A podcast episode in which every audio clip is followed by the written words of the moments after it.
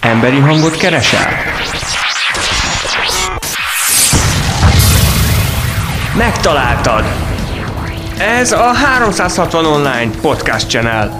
az ifjú hangkeltők csatornája. Podcastok minden témában, fiataloktól fiataloknak. Hallgass bele! Sziasztok! Ebben a podcastben Pisz Roland képregény alkotóval beszélgetek a pályafutása kezdetéről. Szia, Roli! Szia! Mesélj arról, hogyan indult el nálad a rajzolás, ki volt az első karaktered? Hát azt már nem tudnám megmondani, ki volt az első karakterem, de volt egy csomó, rengeteg sok mindent kitaláltam. Hát persze nem voltak feltétlenül túl erősek, meg túl emlékezetesek, de ilyen kis pici füzeteket, meg hát ilyen A6-os, meg ilyen A5-ös kis füzeteket csináltam állandóan, mert nyilván az jön ki az A4-es labból, hogy összehajtod, és azt telerajzolgattam mindenféle ilyen karakterrel, ami, ami csak úgy eszembe jutott. Hát persze ehhez kellettek a szombat délelőtti rajzfilmek, meg a egyéb képregények, meg a német kereskedelmi csatornák, és hát tesóm is, aki, aki öt évvel idősebb nálam, és hát ő már ugye rajzolgatott bőszen akkor, és hát sokkal jobb is volt, mint én akkor, hiszen azért 5 év különbség egy ilyen, mondjuk egy 10-15 éves korban azért az rengeteget számít. És, és akkor láttam azt, hogy, hogy lehetséges emberi halandóként is olyan dolgokat rajzolni, ami, ami, ami tök jó és, és jobb. Tehát lehet fejlődni, tehát ő egy ilyen élő példa volt számomra, hogy lehet ebben fejlődni. És hát mióta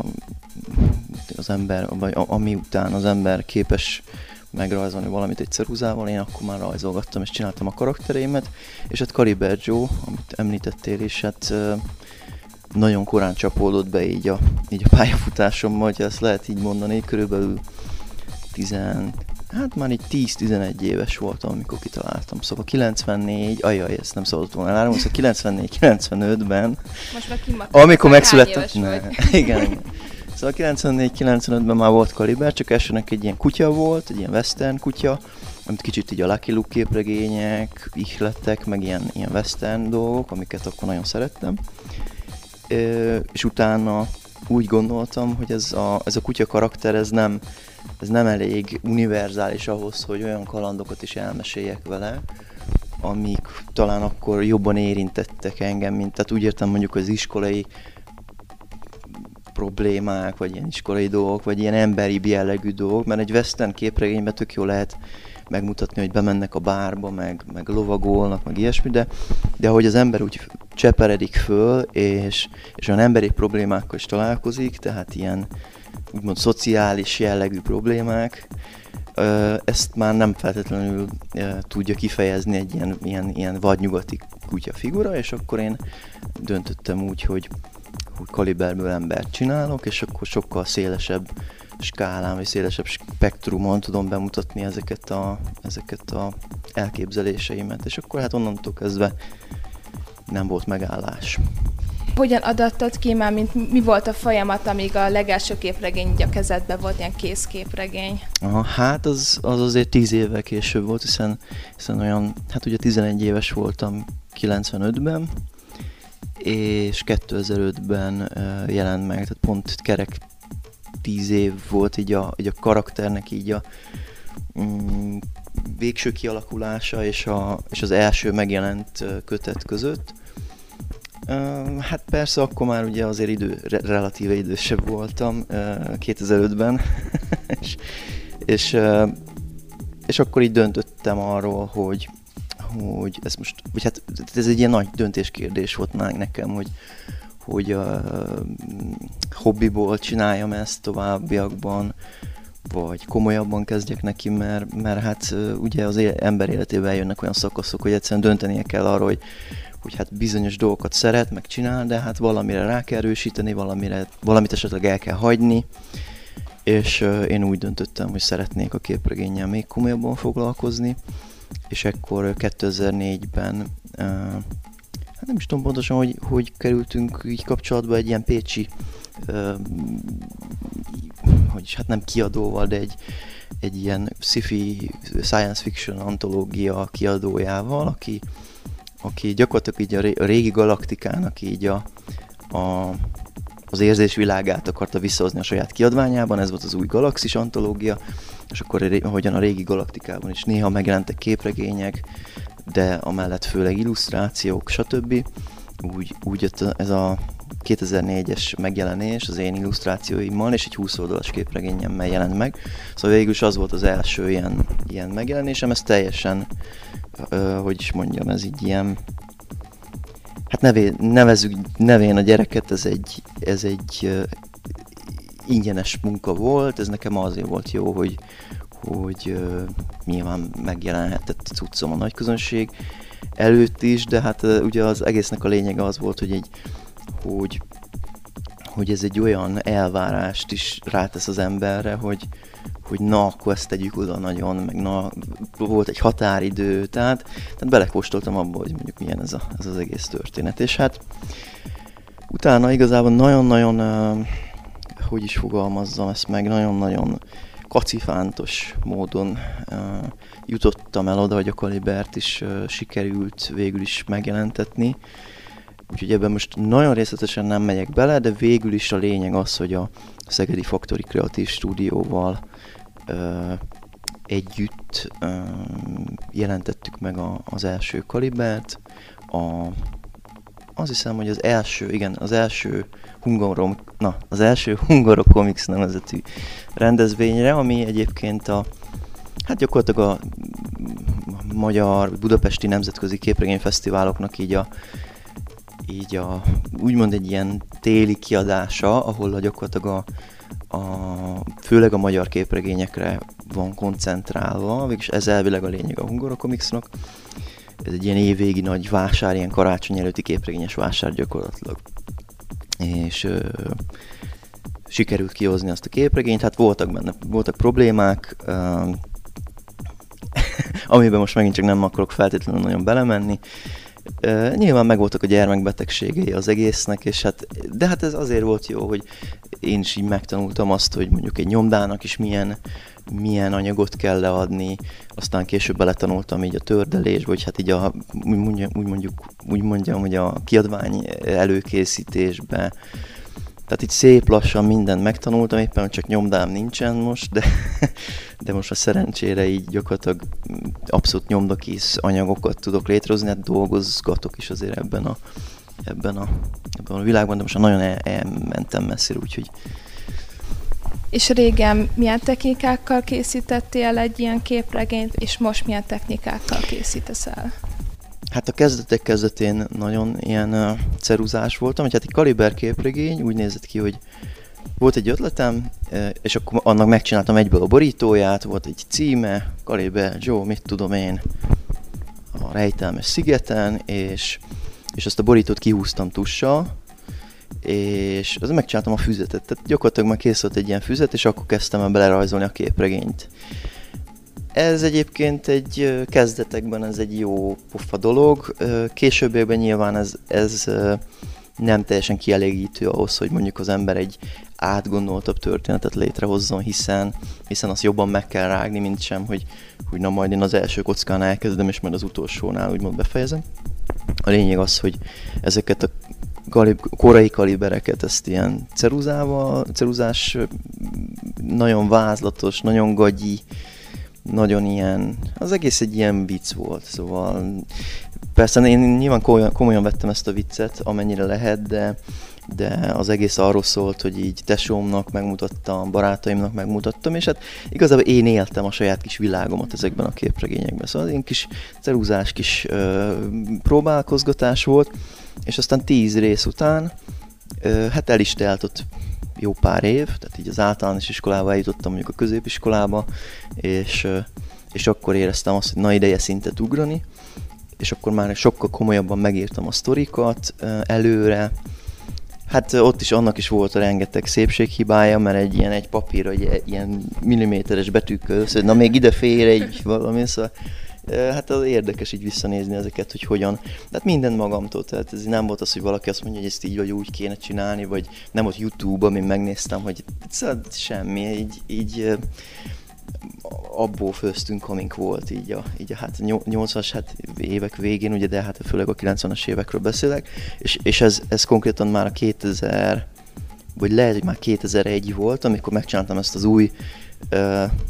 új formátumú képregényt, ahol már az egész, ahogy mondtam, meg is volt előre írva, és tussal ki volt húzva az egész, sokkal inkább egy ilyen szabadosabb panel keretezést, vagy hogy mondjam, milyen panel elrendezést használtam, szóval ilyen dinamikusabb, mondjuk úgy, hogy szebb cucc volt. De persze aztán mondom, ennek is sok olyan hibája, meg olyan olyan fura választásokat, vagy döntéseket hoztam akkor, amiket ma már megmosolygok, vagy amiket azt mondom, hogy jó, hogy akkor túlestem rajta. És hát aztán addig-addig ugye, hogy 2005-ben fölmerült ez a lehetőség, hogy megjelent az első kötet, és akkor kezdtem el végül is beszkennelni ezeket a rajzokat, és akkor számítógépen, Photoshoppal kiszínezgetni. Hát rohadtul nem értettem hozzá egyébként, de, de hát az volt, hogy na, akkor csináljuk meg valahogy, és, és megcsináltam valahogy.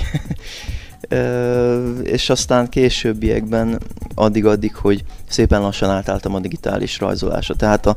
az YKX vagy az X nemezetű képregények gyakorlatilag teljes mértékben digitálisan készülnek. Hát ennek volt egy ilyen szép átmenete, tehát elsőnek az volt, hogy Kaliber 5-ben uh, ceruzával rajzoltam meg az oldalakat, és a ceruzás oldalt beszkenneltem, és aztán azt digitálisan kihúztam, és aztán az, azt hiszem végül az első teljesen digitális uh, képregényem az X-nek az első része volt, és ott már teljesen a vázatok is minden, de hát persze ez meg kell lenni egy olyan olyan technikai eszközparknak, amivel ezt meg lehet csinálni. Tehát egérre nem hiszem, hogy meg, tudnák, meg tudnék rajzolni. De most már színezni sem rég egyébként nagyon sokat színeztem egérrel, tehát a kaliberek az szinte mind egérrel volt színezve, és ma már nem vállalkoznék erre, csak hát ugye amikor az ember még nem ismeri a jót, akkor még képes arra, hogy, hogy ezeket a mondjuk úgy, hogy hát nem elavult eszközöket, de szóval relatíve alkalmatlan eszközöket használja. Aztán amikor belekóstol abba, hogy ja, hogy ezt lehet így is, vannak ilyen erre megfelelő eszközök,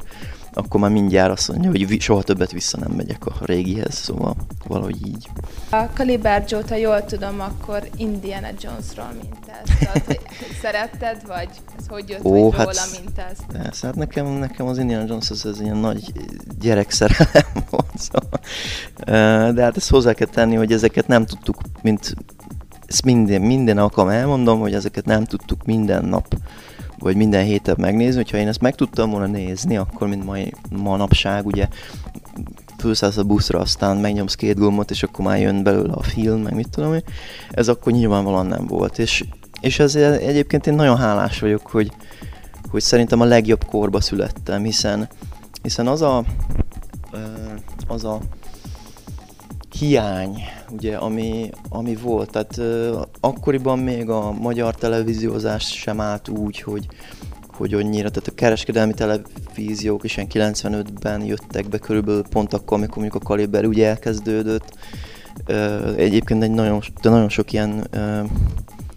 elég finoman fogalmazva és ilyen szatirikus formában én ilyen, ilyen vetélkedőket, meg ilyen kereskedelmi tévés őrültségeket ezt kifiguráztam egyébként Kaliberbe. Ez egy ilyen műfaj, amit én még a nagy közönségnek sosem mutattam meg, pedig imádom. De a, a lényeg az, hogy például egy Indiana Jones vagy egy Star Wars filmet azt évente egyszer a német csatornán tudtunk megnézni, és hát igen, ugye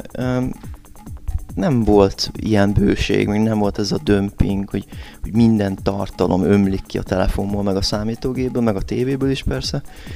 Bár manapság már az nem nagyon menő, hogy valaki tévét néz, gondolom. És,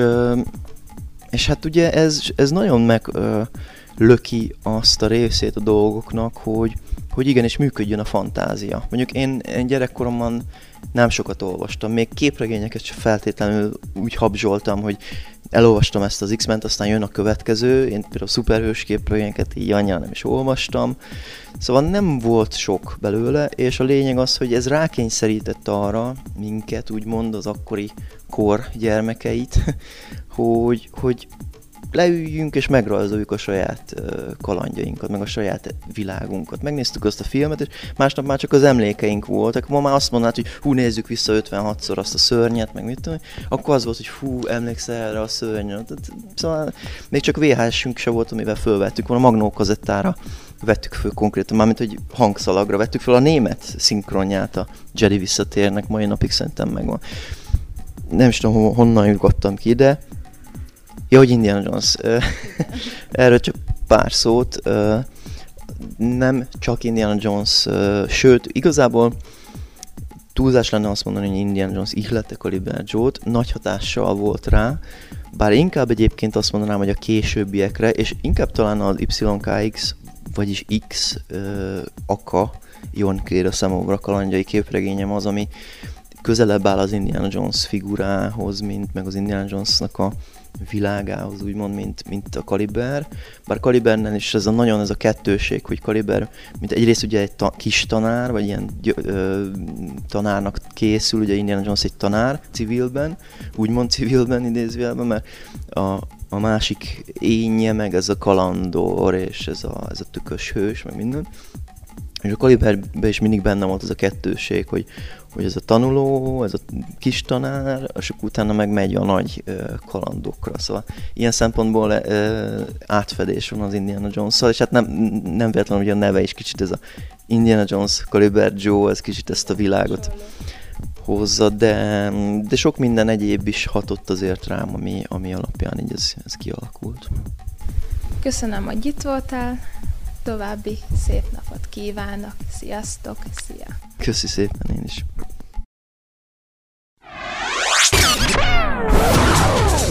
Ez a podcast véget ért.